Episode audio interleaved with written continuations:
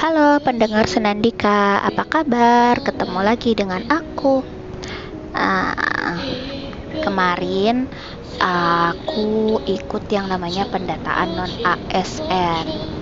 Ternyata banyak banget cerita dari pendataan non ASN ini.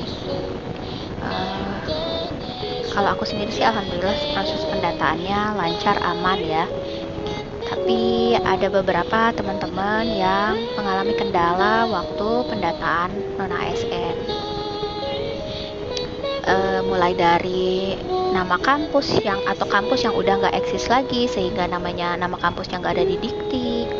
Ada juga yang tempat tanggal lahirnya itu bukan nama e, kabupaten atau nama kotanya sehingga e, tidak bisa diinput datanya. Ada yang ternyata datanya di Dukcapil tidak online atau tidak aktif bahkan sudah di data yang nick yang dibuang macam-macam sekali.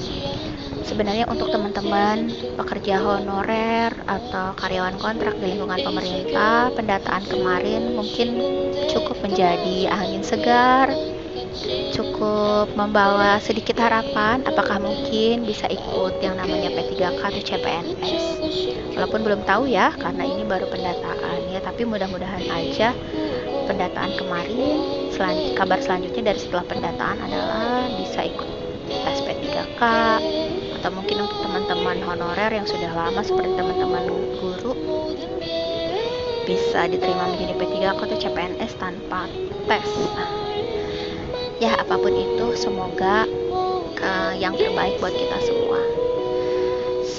Terus semangat buat teman-teman yang bekerja sebagai honorer atau tenaga kontrak baik di lingkungan pemerintah daerah ataupun di kementerian atau di instansi pemerintah. Uh, tetap semangat tetap bekerja apa pun itu nanti keputusannya. Semoga itu semua adalah keputusan yang terbaik untuk kita semua